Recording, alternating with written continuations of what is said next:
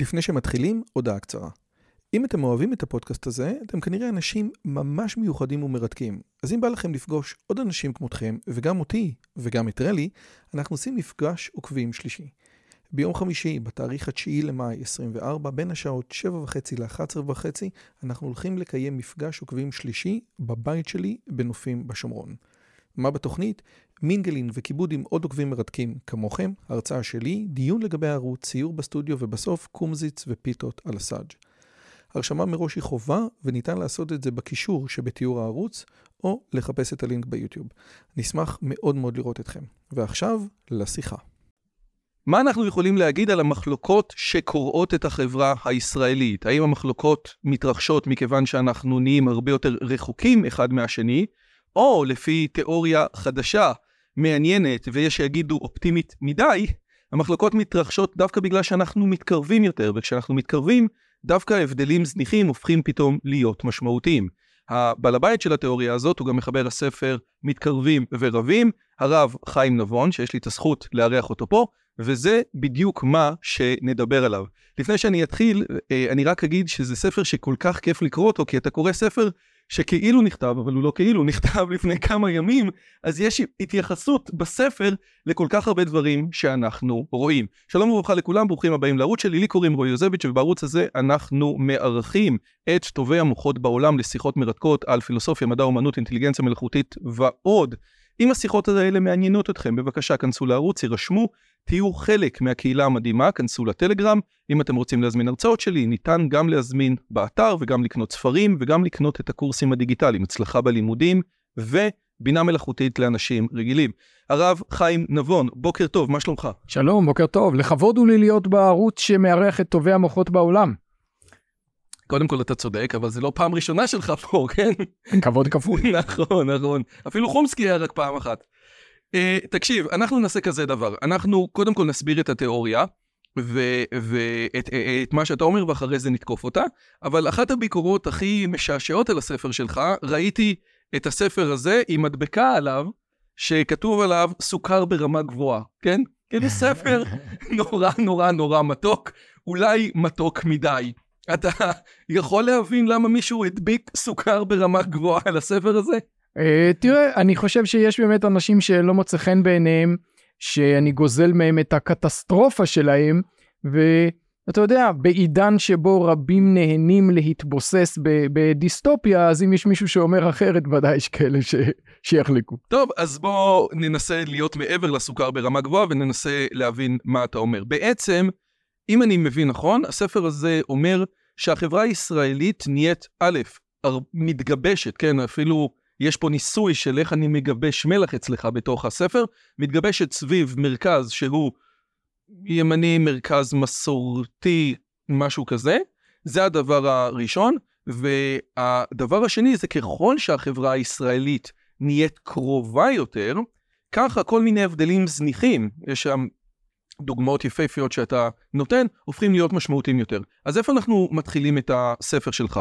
בזה שהחברה הישראלית נהיית דתית יותר, או בזה שההבדלים נהיים משמעותיים יותר? בוא נתחיל בהתקרבות, אתה יודע, בספר קוראים מתקרבים ורבים. בעיניי באמת שמסתכלים קצת מעל הפרספקטיבה של חיי יומיום, אלא בתהליכים של 30 שנה אחורה, אני ודאי זוכר, אולי גם אתה, איזה חברה הייתה פה לפני 30 שנה. היה שני מחנות מאוד מאוד מקוטבים, מאוד נבדלים, מחנה אחד אה, דתי, שמרני, לאומי, ומחנה שני מאוד חילוני, הרבה פעמים אגרסיבי בחילוניות שלו, וליברלי ואוניברסלי. ומה שאנחנו רואים היום שהרבה מהמחלוקות שכתבו וקראו את החברה הישראלית כבר לא איתנו. קשה להכניס סיכה בין העמדות של מפלגות מרכזיות בישראל בנוגע לסכסוך הישראלי-פלסטיני. מעט מאוד ישראלים מגדירים את עצמם היום כאנשי שמאל מובהקים, רוצים מדינה פלסטינית עכשיו. הוויכוח הזה ליווה אותנו כמעט 50 שנה, אתה כבר כמעט לא שומע אותו. אבל גם ברמה ערכית עמוקה יותר. הדוגמה שאני הכי אוהב זה כשאתה פותח גלגלצ ושומע את ישי ריבו שר שיר אהבה לבורא עולם, סיבת הסיבות, שיר השנה של שנת 2021. ואתה שומע שורה ארוכה של אומנים ששרים שירי אמונה ושירי מסורת עם חנן בן ארי ועקיבא, באמת הרשימה, הרשימה ארוכה מאוד.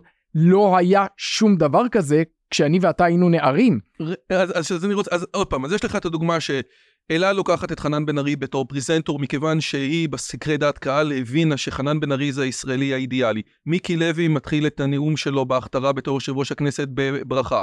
בוז'י הרצוג נוטל ידיים לכהנים כי הוא לוי, וגם כשהוא הולך לישיבה הוא לומד איתם דף גמרא.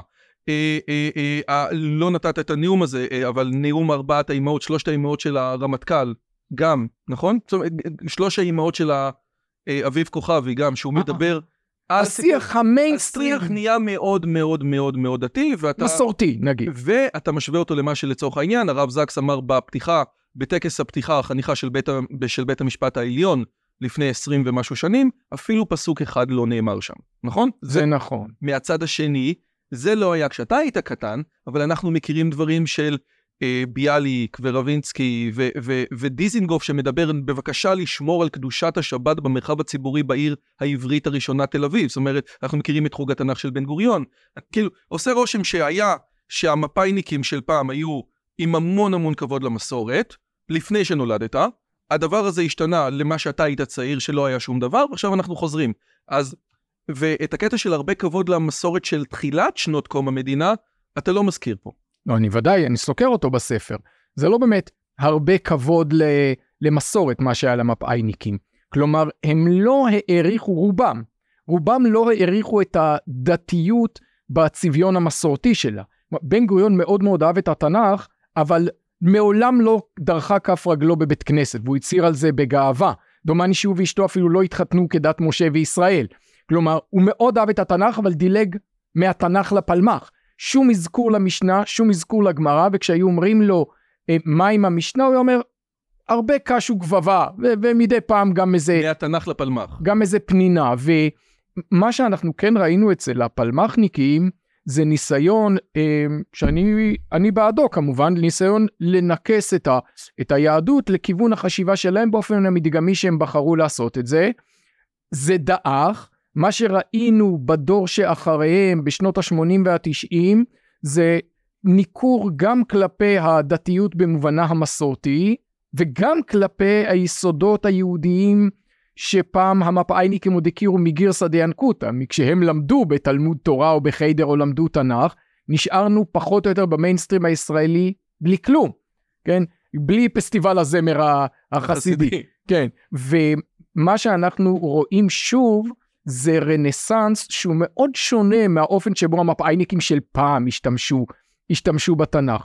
זה רנסאנס שהוא קרוב הרבה יותר לאופן המסורתי שבו יהודים דתיים ומסורתיים חווים את הדת שלהם. עכשיו, הישראלי הממוצע לא מאמץ הכל, אבל ההיבטים של המסורת שהוא מכניס לחייו הם גם יותר רבים והם גם יותר קרובים לאופן המסורתי, כן, בליל הסדר רוב מוחלט של הישראלים קוראים את ההגדה של פסח המסורתית, לא אגדות הקיבוצים שנכתבו במפא"י או בקיבוצי השומר הצעיר. אגב, לגבי מה שאמרת על בן גוריון, ליבוביץ' בהקדמה לשבע שיחות של, אה, שבע שנים של שיחות על פרשת השבוע, מדבר על בן גוריון הרשע, והוא אומר, ואומרים לו, אבל הוא המציא את חידון התנ"ך, ואז הוא נורא מתעצבן, ואומר, זה חידון השקר, כי בן גוריון הכריח את כותבי השאלות הראשונות, הראשונים, לשאול שאלות רק מהנ"ך, לא מהתורה. כי הוא ראה בנביאים רפורמטורים סוציאליים, וזה מה שעניין אותו, ולכן הוא גם קרא לבן שלו עמוס. זאת אומרת, הרעיון הזה של אני לוקח מהתנ"ך את הפיקנטריה שלי, עד כדי כך שאתה מספר פה שבאחד מהסמינרים שהיית, שדיברו על בן גוריון ועל הסטטוס קוו, על 400 תלמידי הישיבה, אמרת, לפי דעתך, בן גוריון לא חשב שהדבר הזה יימשך. אתה אפילו מצטט פה עוד איזשהו חבר כנסת שאמר, לא יהיה תימני שיניח תפילין עוד 25 שנה. זה חבר הכנסת ישראל ישעיהו, שהיה בעצמו תימני, והוא אמר, לא יהיה יהודי תימני שיניח תפילין בעוד 25 שנה. כל אחד יכול לראות עד כמה הוא טעה. תראה, לגבי בן גוריון, באמת אמרתי את זה, שאלו אותי למה בן גוריון פטר מגיוס את החרדים, אמרתי כי הוא חשב שבעוד עשר שנים לא יהיה פה בחור ישיבה אחד, אז למה לריב? ישב לידי פרופסור זאב צחור המנוח, שגם היה מזכירו של בן גוריון. הוא אמר, נכון, מחברי ילדותו בפלונסק, אף אחד לא נשאר דתי. הוא חשב שהסיפור הזה עומד להיגמר. כלומר, הייתה להם זיקה משלהם לדת ולמסורת ואני מכבד אותה, ואני באופן כללי גם מכבד את בן גוריון, למרות הרבה דברים רעים שנעשו בשמו, הוא עשה הרבה דברים טובים וגדולים.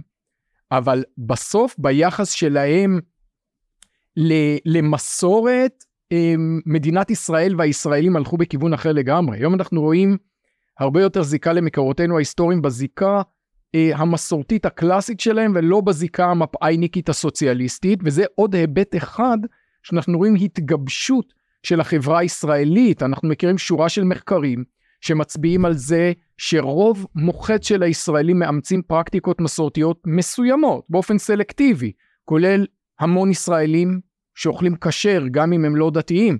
ואני לא יודע איך הם מגדירים כשר, אבל... לא אוכלים בשר בחו"ל למשל, אנשים, כן, הקונספט של כשר הוא מאוד מאוד פלואידי, וכמו שאתה אומר, זה לאו דווקא שולחן ערוך, הרבה מאוד אנשים שמים כשר על הסקאלה, ולא אוכלים חזיר, לא אוכלים פירות ים, יהיה להם קשה לאכול בשר בחו"ל, או יאכלו, כן, יש להם את הכל, הם, יש להם יחס לכשר, או שהם לא יאכלו בירה בפסח למרות שהם כן אוכלים שרימפס. אז בוא, במקום, יש להם איזה קטע כזה. במקום שני מחנות מקוטבים, אנחנו רואים רצף סביב מרכז כובד. המרכז כובד הוא לא דתי, אבל הוא מסורתי. הוא לאומי והוא מסורתי. והמרכז כובד הזה שומר כשרות ברמה רופפת, כשבצד ימין יש את אלה ששומרים כשרות בהקפדה, ובצד שמאל יש את אלה שפחות ופחות, או בכלל לא, לא שומרים. אבל אנחנו כבר לא שני מחנות מקוטבים בניגוד למיתוס שאנחנו אוהבים לראות את, אה, את עצמנו. המחנות, עוד פעם, אז השאלה היא באמת האם המחנות זה דתי חילוני, שמאלני, ימני, ליברלי או שמרן, לאומני או אוניברסלי, נכון? אתה נותן... אין מחנות, יש רץ. כן, עמוד 62, אז אתה מדבר כאן על הרבה מאוד אה, אספקטים. עכשיו, לפני שאני אגיע לריבים, האם אתה מדבר על זה שהציבור הגד... החילוני או הציבור המסורתי או הציבור הכללי הולך בעצם לכיוון חזרה לא מחייבת אל המקורות, נכון? והשאלה היא, האם גם הציבור הדתי, איך שאתה רואה אותו, כי אתה דוס, כן? חוז... הולך גם לכיוון ה... כאילו, ההתקרבות פה היא חד צדדית? לא, כי המיינסטרים הישראלי הוא לאומי ולא אוניברסלי, הוא מסורתי ולא חילוני מתריס, אבל הוא גם ליברלי ולא שמרני. יותר מדי ליברלי לטעמי, כי אני כן שמרן. אבל קודם כל אני מודה על האמת, איך שאני רואה את המציאות. החברה הישראלית הרבה יותר ליברלית ממה שהייתה לפני 30 שנה, וזה נכון לכולם.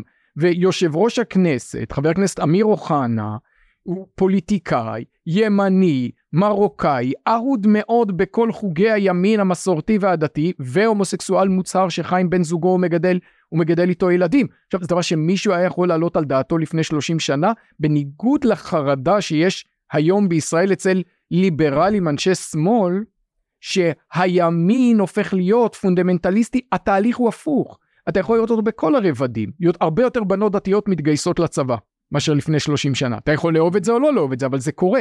עכשיו, יש דברים אה, ש- שאני מאוד בעדם, בוודאי, למשל, לא היה חברות כנסת דתיות במפלגה הדתית-לאומית. בכל תולדותיה של המפד"ל ההיסטורית היו לדעתי שתי חברות כנסת, לדעתי, שרה שטרן וטובה סנדראי, עובדה שאני זוכר את שמותיהם.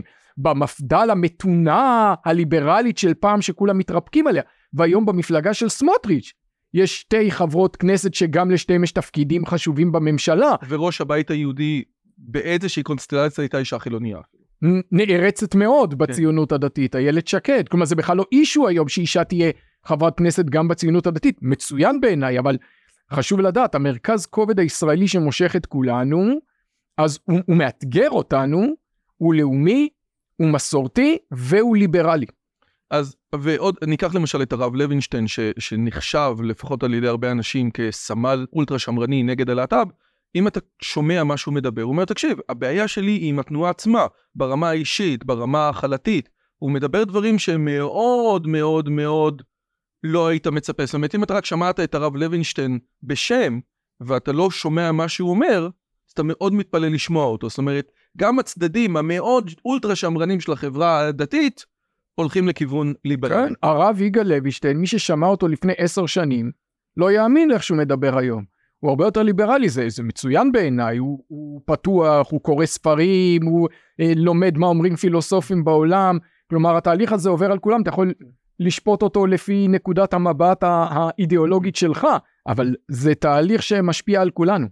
עכשיו, אתה, בוא נגיע לרבים, הגענו למתקרבים, זה נורא נחמד. אחד הדברים, אתה אומר uh, שהרב עמיטל לימד באיזושהי תקופה עם הרב שך, ואז כשהרב שך ראה את הרב עמיטל אחרי הרבה מאוד שנים, אז הוא אמר לו, יהודה, כמה התרחקנו, אנחנו כבר לא רבים. זאת אומרת, והקונספט הזה, כמו שהתורה מביאה, מה ההגדרה של שונא? אחד שלא דיבר איתך שלושה ימים מרוב כעס, כן?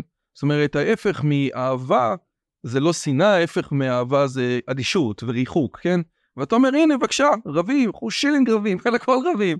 ואנחנו נהיינו קבוצת וואטסאפ משפחתית ענקית. עכשיו, אה, תיאוריה מעניינת שאתה מביא פה, זה התיאוריה של אה, מה שנקרא הבדלים זניחים, כן? אז, אז בואו רגע, נר, נרקסיזם של הבדלים זניחים. מה זה אומר? כן, נרקיסיזם של הבדלים קטנים זה תיאוריה שניסח פרויד. הוא ניסח אותה באופן מאוד כללי ולא הרחיב על זה הרבה, אבל הוא אמר שהרבה פעמים אנשים מייחסים חשיבות עילאית דווקא להבדלים קטנים עם האנשים שהכי קרובים עליהם. ורבים על זה מאוד וזה נראה להם חשוב מאוד. הוא זרק את ההערה הזאת בכמה מקומות, מי שפיתח אותה בעקבותיו זה היה דווקא סוציולוגים ואנתרופולוגים, אנשים כמו רנה ז'ירר, סוציולוג צרפתי, שהוא אמר שכשאתה מסתכל על חברות אתה רואה הרבה פעמים שהשסעים והמריבות החברתיים הכי קשים הם דווקא בתקופות של התקרבות. התיאוריה של ז'ירר הייתה בעקבות פרויד, שכאשר שבטים וקבוצות שונות נהיים יותר דומים זה מאוד מלחיץ. כי אתה כבר לא יודע בדיוק מה הזהות שלך. אתה רוצה לקבוע גבולות. רגע, אם כל כך הרבה בנות דתיות מתגייסות לצבא, אז מה שומר עלינו? מה מגדיר אותנו? מה מבדיל אותנו? אם כל כך הרבה חילונים אוכלים כשר, אז בתור חילוני תל אביב אתה אומר, רגע, מה, מה מלחיץ, מה, מה מגדיר אותי? כן, הרבה, יש כלי תקשורת מסוימים שפעם בחודש מפרסמים כתבת תבהלה, עוד מסעדה כשרה נפתחה בתל אביב. ואני מבין מאיפה זה מלחיץ אותם. איך תשמור על הזהות שלך? זאת אומרת, אם אתה חילוני, מה הזהות הפרואקטיבית שלך אם לא ללכת, איך אומרים, לשם ייחוד למסעדה לא כשרה? אם אתה פותח גלגלצ ושומע את ישי ריבו ואת, ואת חנן בן ארי, אז, אז מה זה אומר? זה אומר שאתה דוס? זה אומר ש... כן, זה, זה מלחיץ מאוד. עכשיו, ברור שברקע המריבות העכשוויות שלנו יש מה שאפשר לקרוא הסופה המושלמת. יש לנו ארבע מערכות בחירות תוך חמש שנים, ואישיות של נתניהו שסוחף גם אהבה וגם שנאה בעוצמות יוצאות דופן, מה שתמיד מקטב. פוליטיקה היא בכלל דבר מקטב, יש לנו יותר מדי פוליטיקה עכשיו. וקואליציה מאוד ימנית והומוגנית שמלחיצה אחרים.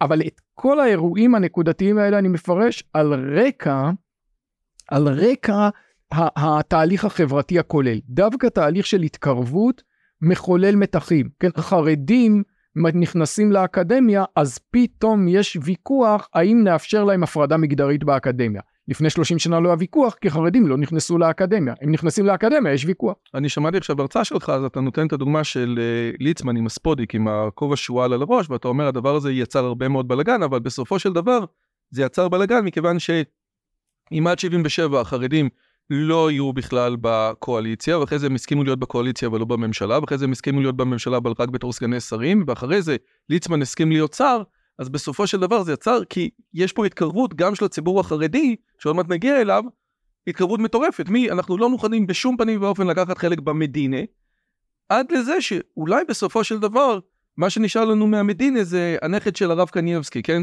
זאת אומרת, שמדבר על המדינה, אבל, אבל, ליצמן הוא שר כן. בריאות. אני דיברתי על אירוע ספציפי, מוצאי שושן פורים, בשנת הקורונה, מסיבת עיתונאים דחופה בנושא קורונה, מזעיקים את שר הבריאות, הוא בא מבית כנסת שלו עם הבגדים החגיגיים של חסידות גור, כולל כובע פרווה גבוה, ספודיק.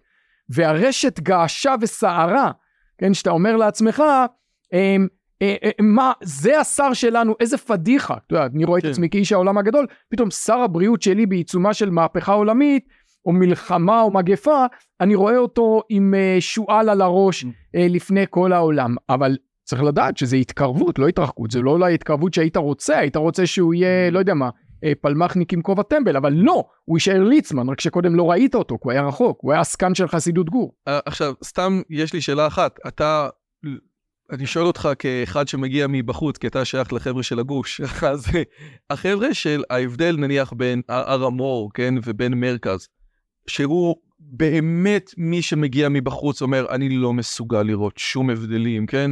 האם באמת הרב קוק אמר ככה או ככה, ומה באמת הרב... זה, זה, זה באמת הבדלים מטורפים בעד כמה הם עדינים, ומצד השני אתה רואה, טוב, הם לא שולחים את הילדים שלהם במקומות מסוימים אפילו לאותו גן. האם זה גם מבחינתך התקרבות, או שזה בדיוק העניין, מכיוון שהם כל כך כל כך כל כך דומים, בלי תהליך של התקרבות, הם פשוט היו כל כך דומים, הם היו חייבים לבדל את עצמם על, על קוצו של פסיק. כן, אני לא מספיק בקיא בתת-תת שבט הזה כדי לדעת אם יש ביניהם תהליך של התקרבות, אבל באמת הקונפליקט בין הר המור למרכז הוא מראש נרקיסיזם של הבדלים זהירים. אף בן אדם שלא בקליקה הזאת לא מסוגל להבין או למפות את, ה, את ההבדלים האלה. כלומר, אני לא מסוגל. עצם זה שאני ואתה אבל מדברים על הנושא הזה הוא גם נרקיסיזם של הבדלים קטנים, כי אנחנו לא במרכז, לא בהר המור, אבל זה איכשהו מעניין אותנו כי אנחנו דוסים. כן, מאוד דומה, כן, ויש כאלה שיגידו, דוסים, כאילו, מה ההבדל בינך ובין חסיד גור? יכול להיות שיש כאלה שיראו בדיוק את ההבדלים בינך ובין חסיד גור, כמו שאתה רואה את ההבדלים בצבא כן, ראיתי כן. את זה. ראיתי שלא רק שאנשים לא מבינים מה ההבדל ביני לבין מרכזניק, כן. הם לא מבינים מה ההבדל ביני לבין חסיד גור. כן. הם לא, ויכול להיות שהם צודקים, ההבדלים לא כאלה משמעותיים. כשאתה שולח מאמר ל-IEEE, הוא שואל אותך האם אתה לבן, שחור או מהמזרח התיכון. כן, בסדר, אחלה, אבל לגמרי, אפשר לקחת את זה להרבה מאוד כיוונים, מעניין איך חייזרים תופסים אותנו. בהקשר הזה אני רק אגיד משהו מעניין.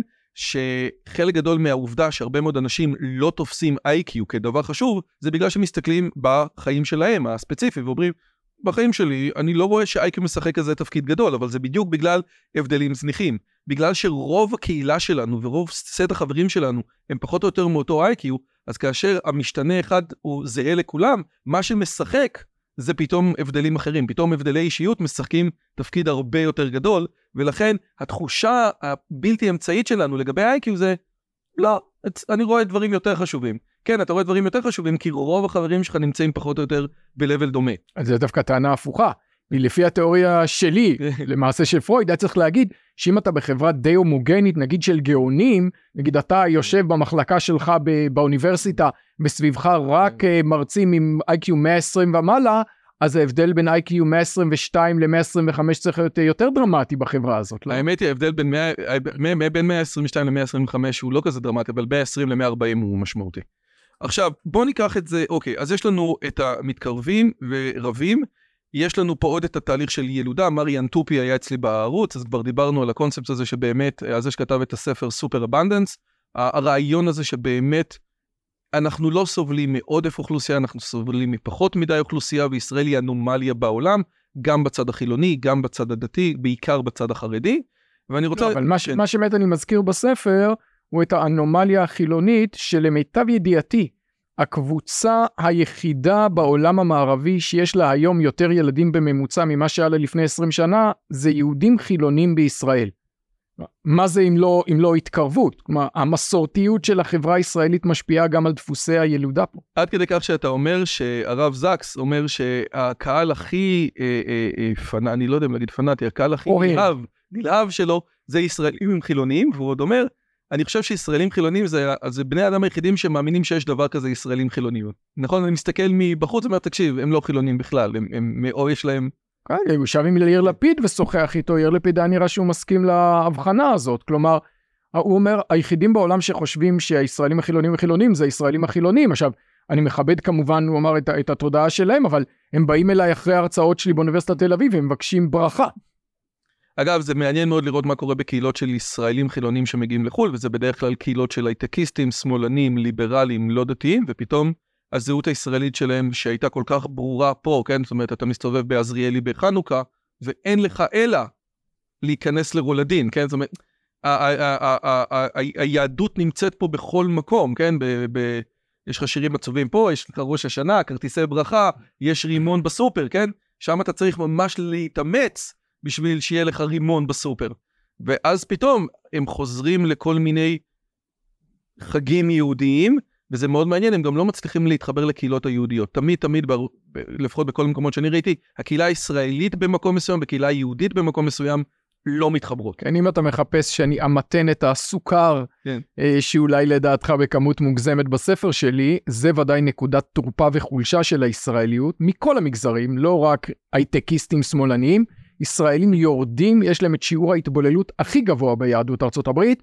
האופן או הגרסה של המסורתיות שמוקנה כאן אגב אורחה, מעצם זה שאתה חי פה ושאתה מדבר עברית והולך ברחוב, לא מספיק חזק כדי להתגונן בפני הפיתויים והאפשרויות של חברה אוניברסלית מערבית. זאת אומרת, זה לא שהם מתבוללים, זה הילדים שלהם. זאת אומרת, כן. ישראלי, זאת אומרת, ישראלי חילוני שהילד שלו יגדל בארצות הברית, היכולת שלו כאילו הוא לא יכול לתפוס אותו עם במבה, כן? יותר מ-90% מילדי היורדים מתחתנים עם גויים וגויות בארצות הברית. אז אה, בהקשר הזה, זה לא שאנחנו יכולים פה לנוח על זרי הדפנה שיצרנו פה איזה יהדות חדשה, מדהימה ואטרקטיבית, יש לנו עוד הרבה עבודה, אבל אתה יודע, עברנו כברת דרך. אני רוצה, לפני שאני תוקף, אה, לדבר על נאום השבטים, כן? כן. נאום השבטים זה הפרק האחרון, ואתה בעצם, נאום השבטים של רובי ריבלין בעצם מדבר על ארבעה שבטים בחברה הישראלית, הוא מדבר על השבט הערבי, החילוני, הדתי והמסורתי, כן? ו- ו- ואתה נותן נאום שבטים אחר. עכשיו, אחד הדברים המעניינים לגבי כאילו מה ההגדרה של שבט בכלל, הרעיון הוא שלא הצלחנו לייצר זהות יהודית ערבית, מה שנקרא ישראלית לבנטינית, במובן הכי פשוט, יהודים וערבים לא מתחתנים אחד עם השני. אה, ככה מרדכי קדר, זאת אומרת, כשאתה רואה שהצלחת לייצר חברה, זה שיש חתונות. העובדה שערבים בינם לבין עצמם לא מתחתנים, זה מה שהביא אותו בין היתר לתיאוריית האמירויות שלו, כן? הם לא חברה כי הם לא מתחתנים אחד בתוך השני. מה המניפסט השבטים שלך? אני חושב ששבט הוא מילולית, ענף. כשיש שבטים זה רק אם יש להם גזע משותף. וריבלין ניסה להציג ערבים ויהודים כשני שבטים, אבל מה המכנה המשותף שלנו, חוץ מזה שכולנו רוצים שהרמזורים יעבדו כמו שצריך. דל מאוד, אין לנו אותה שפה, אין לנו אותם זיכרונות היסטוריים, אין לנו אותם כתבי קודש וכן הלאה. השבטים בישראל הם שבטים של החברה היהודית. יש פה גם ערבים, יש להם שוויון זכויות, ואנחנו רוצים שיהיו חלק מאיתנו ושישגשגו ויצליחו, אבל השבטים שבטים של החברה היהודית של העץ המשותף הזה.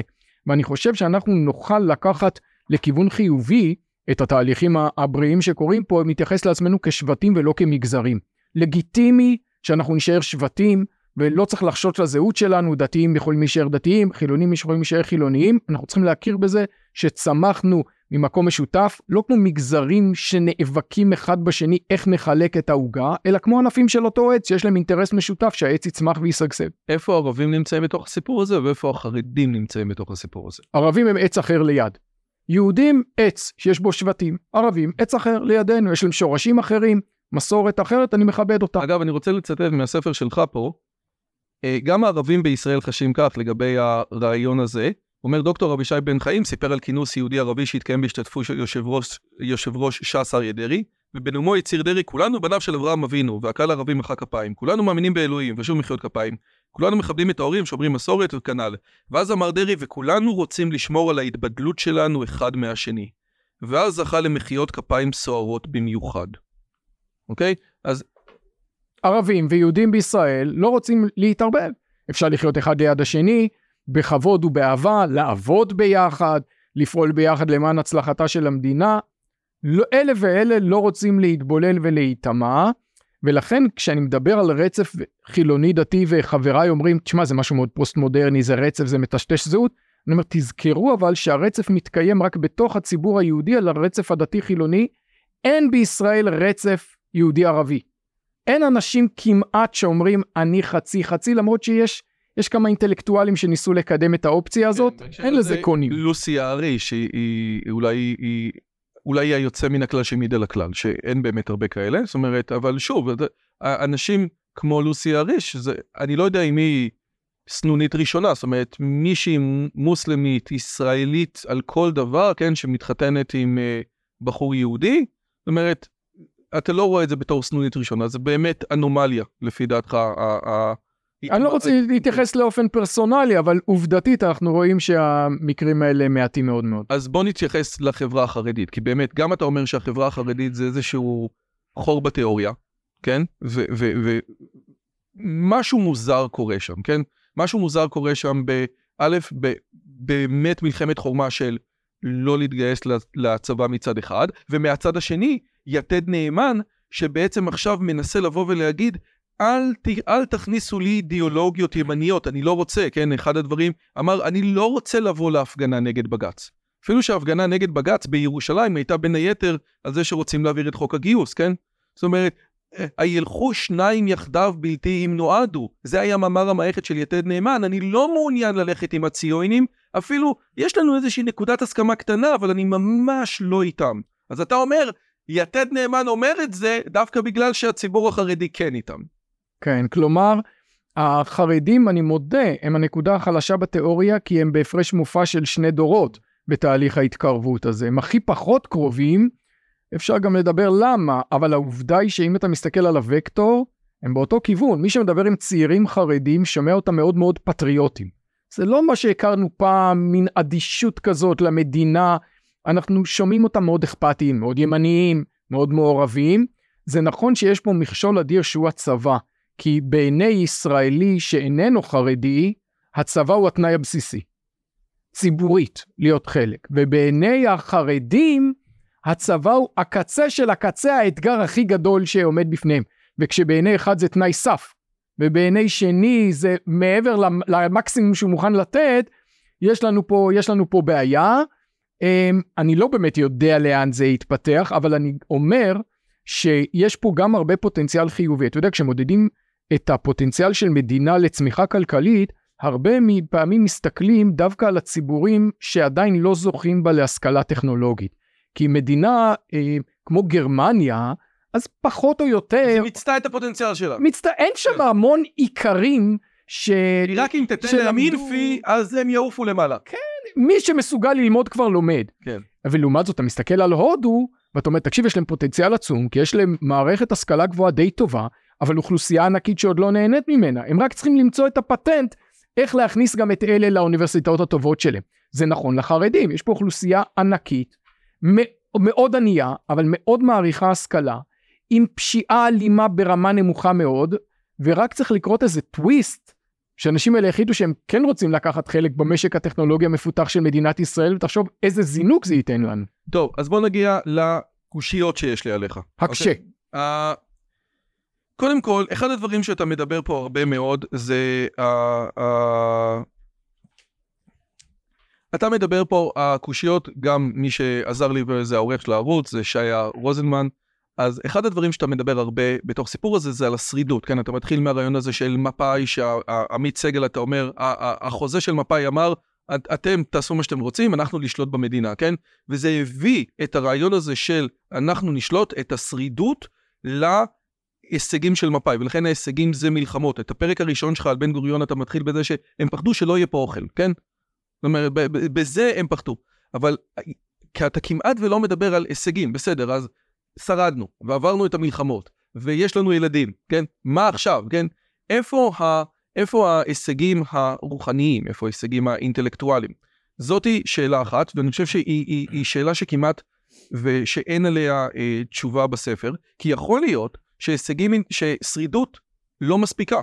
זאת אומרת, אנחנו צריכים בעצם לבוא ולראות, אולי האנשים שמייצרים לנו את ההישגים האינטלקטואליים לא נמצאים, וזו סוגיה שנייה שהיא משמעותית, בתוך המרכז המתגבש, המסורתי, אלא אנשי קצוות, כן?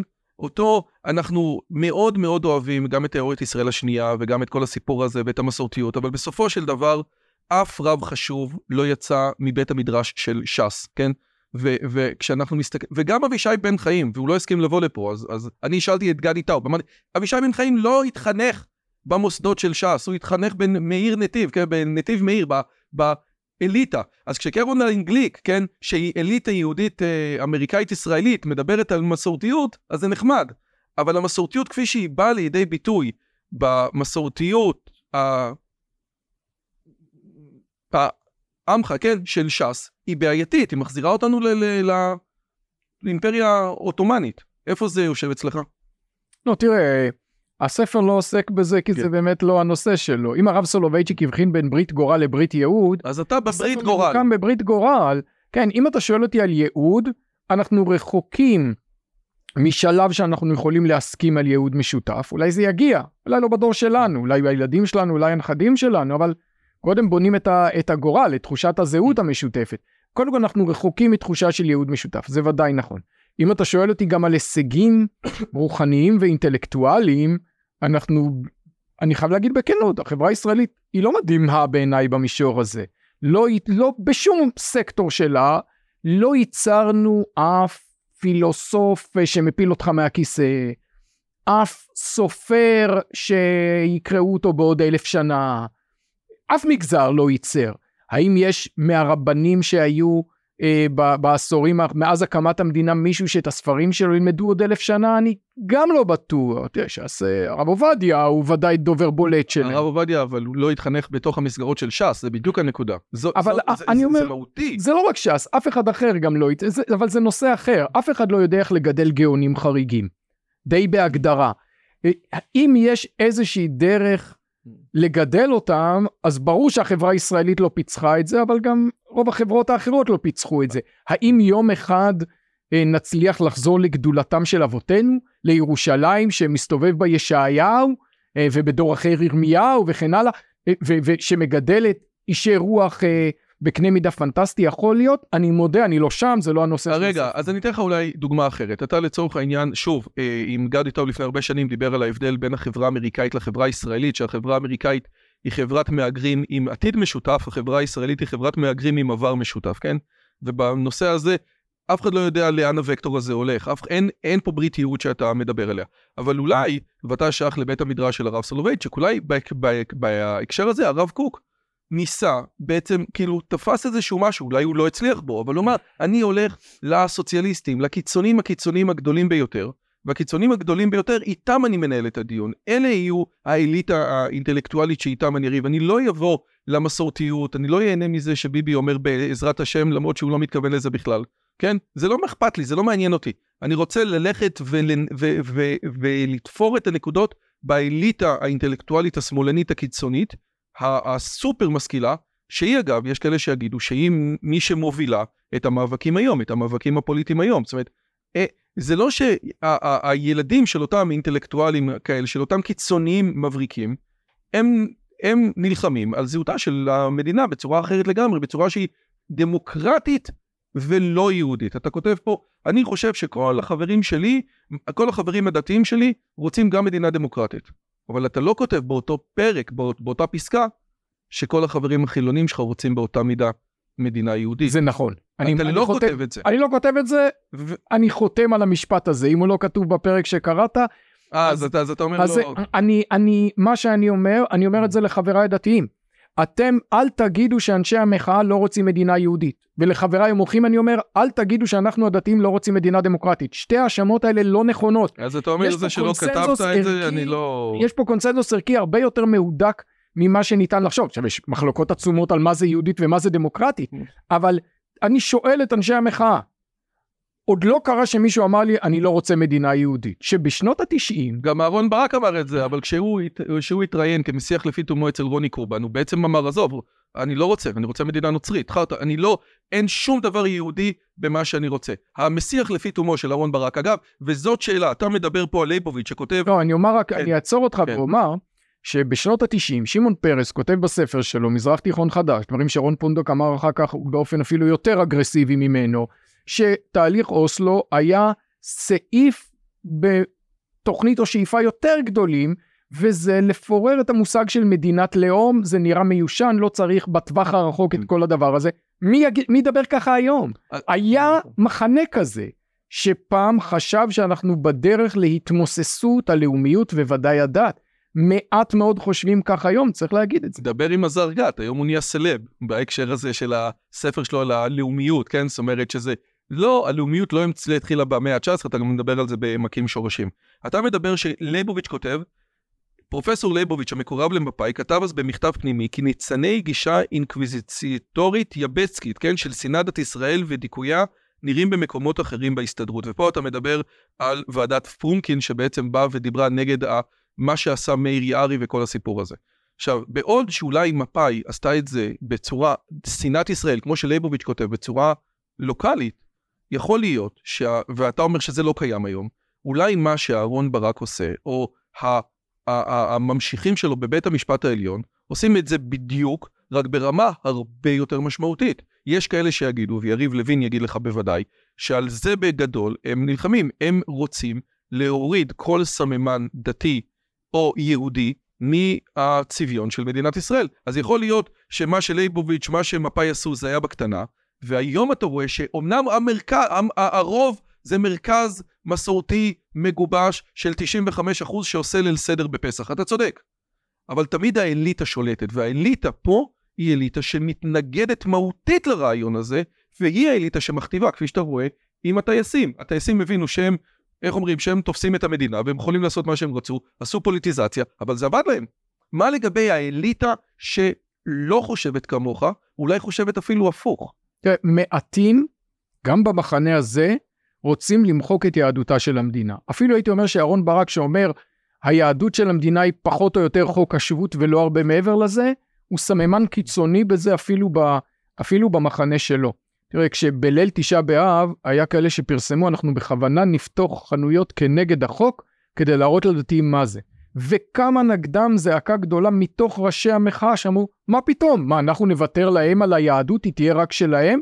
הייתה קריאה לא לעשות את זה. שמעת על אנשים שפרסמו ואז התחרטו, מה פתאום, אני לא פותח את החנות שלי בליל תשעה באב. אני שמעתי, ושמעתי שזה בעיקר היה, אה, אני שמעתי שחיים כהן רצה ואחרי זה סגר, ובעיקר שמעתי גם את מה שאברי גלעד כתב, אבל אני לא ראיתי את ראשי המחאה. זאת אומרת, אם הייתי רואה את שקמה ברסלבר אומרת את זה, הייתי אומר, נו שוין. אני לא ראיתי. אברי גלעד, לפי דעתי, בתור אחד שכותב, זאת אומרת, אנשים יעדדו את מה שאברי גלעד אמר, ובהקשר הזה אולי אני רואה את זה אחרת. אתה, אתה, כן, הפוך, אתה לא רואה שיש פה באמת מאבק של אליטה משרתת ותורמת על זה שהיא לא רוצה מדינה יהודית, או שהיהדות שלה היא מאוד הצהרתית, פולקלוריסטית וזהו?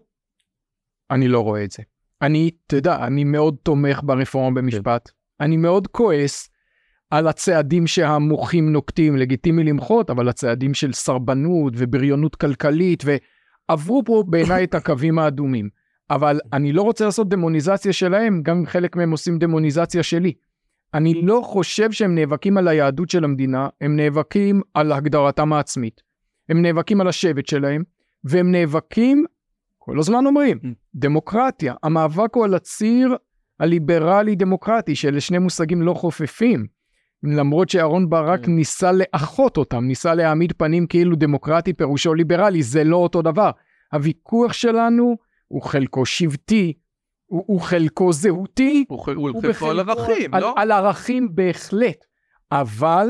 ואם אתה אומר שאין ייעוד, אם אתה אומר שאין ייעוד משותף, הרי ההבדל בין אידיאולוגיה ובין מסורת זה שמסורת אתה לא רב עליה, אתה לא מתווכח עליה, פשוט עושים ליל סדר וזהו, ומנקים לפסח וזהו, ותהיה בשקט. ועל אידיאולוגיה אתה רב, נכון? אתה מתווכח. אתה כאילו, מסורת זה משהו שבא לך בצורה ממש טבעית, כן? אין מפטירים אחרי הפסח אפיקומן. פשוט תטעם את זה ו- וזהו. יש פה איזשהו...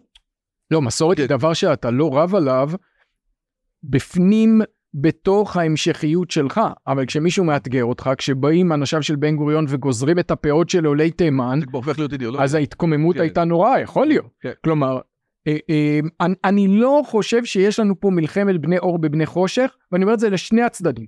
אני אומר לחבריי החילונים, אנשי השמאל, אנחנו, אנשי הימין, מאמינים בדמוקרטיה, וגם במידה סבירה ליברליים. אני אומר לחבריי אנשי הימין, אנחנו לא מדברים פה על אה, אינקוויזיציה או מה שלייבוביץ' אמר יבסקציה, שזה כן. מחלקה במפלגה הקומוניסטית, שרוצה למחוק את היהדות, אלה לא אנשים שזאת האג'נדה שלהם. יש לנו מאבק קשה, אבל תקשיב, תראה על מה אנחנו מתווכחים. היה פה שנים שנאבקו פה על שאלות של חיים ומוות. על מלחמת לבנון שנהרגו בה מאות מאות מאות, על הסכמי אוסלו שהביאו לרצח של אלף יהודים, על זה נאבקנו. היום על מה אנחנו מתווכחים? על הרכב הוועדה לבחירת שופטים ב-20 שנה הראשונות שמדינת ישראל לא הייתה ועדה לבחירת שופטים זה נרקיסיזם של הבדלים קטנים. אני בדיוק אמרתי שמי שמלמד משפט חוקתי ממש כיף לו עכשיו פתאום פסקת ההתגברות שזה איזה נושא נידח הפך להיות משהו שיוצאים עליו להפגנות. איך אתה רואה את ה... אה, איך אתה רואה את הפתרון, ש... איך, איך אתה רואה את ההמשך? אתה אמרת שתשפ"ד זה תהיה שנת פחות דרמות, אבל השנה הזאת, מה, אני, אני, אני, אני, אני, אני בבחירות הבאות לא מצביע, כן? נמאס לי. אני חושב שאין שום משמעות לקול שלי. זאת אומרת, והעובדה שהיום אנחנו מדברים ובג"ץ דן בעילת הסבירות, העובדה הזאת היא כשלעצמה ניצחון מוחץ של בג"ץ, וזהו, והשאלה מה הוא יחליט היא לא רלוונטית, זה מה שאני חושב. ואז אני חושב שאני לא מצביע יותר. איך אתה רואה את הפתרון בתוך הסיפור הזה? כי כי, כי זה ספר נורא נורא נורא נורא רלוונטי בשנה הקרובה. מה יקרה? קודם כל, אני ודאי לא מתיימר לנבא. חזקים עליו דבריי של נילס בור, שאמר שקשה מאוד לנבא, בייחוד את העתיד. אז אני, אני ודאי לא מתיימר. אני אגיד בכנות, כן. את הטירוף שהיה לנו בשנה האחרונה לא חזיתי. אף אחד לא חזה. אז אני בטח לא אנבא מה יהיה בשנה הבאה. מה שאני מדבר זה על התשתית שלנו. התשתית בריאה. אנחנו לא חברה מתפוררת, אנחנו חברה מתגבשת. גם לחברה מתגבשת יש הקשיים שלה, אבל זה כמו, אתה יודע, ייסורים של גיל ההתבגרות, שאם אתה פתאום נוחת לחיים של בן אדם בגיל 15, ואתה רואה את הטירוף שיש לו, ואת, ה, ואת ההורמונים, ואת חוסר השקט, ואת ההתנהגות, אתה אומר, מה זה, לבית משוגעים? האם אתה מסתכל על המכלול ואתה אומר, זה שלב, אפשר לעבור אותו, לא כולם יוצאים טוב מגיל ההתבגרות.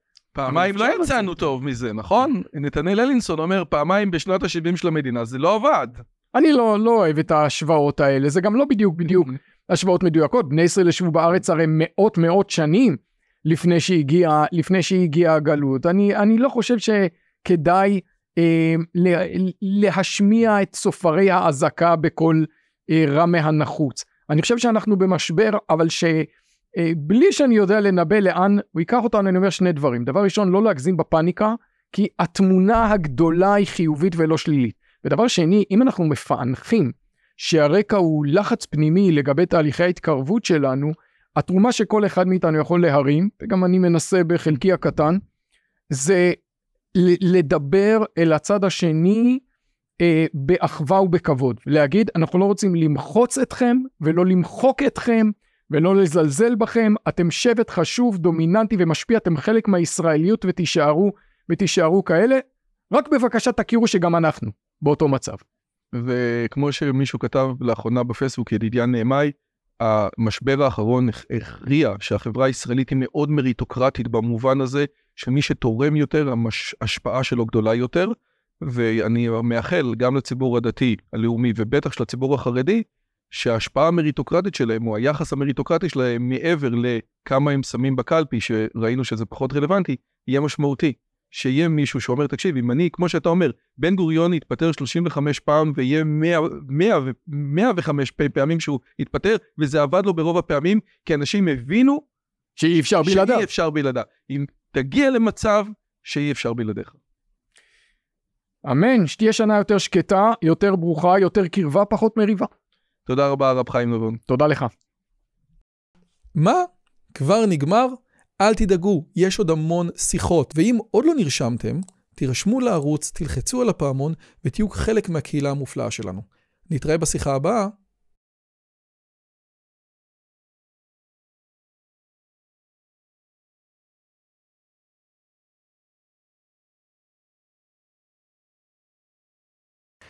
אם הגעתם עד לכאן, מגיע לכם כל הכבוד. אז תנו לי להגיד לכם שלושה דברים קצרים.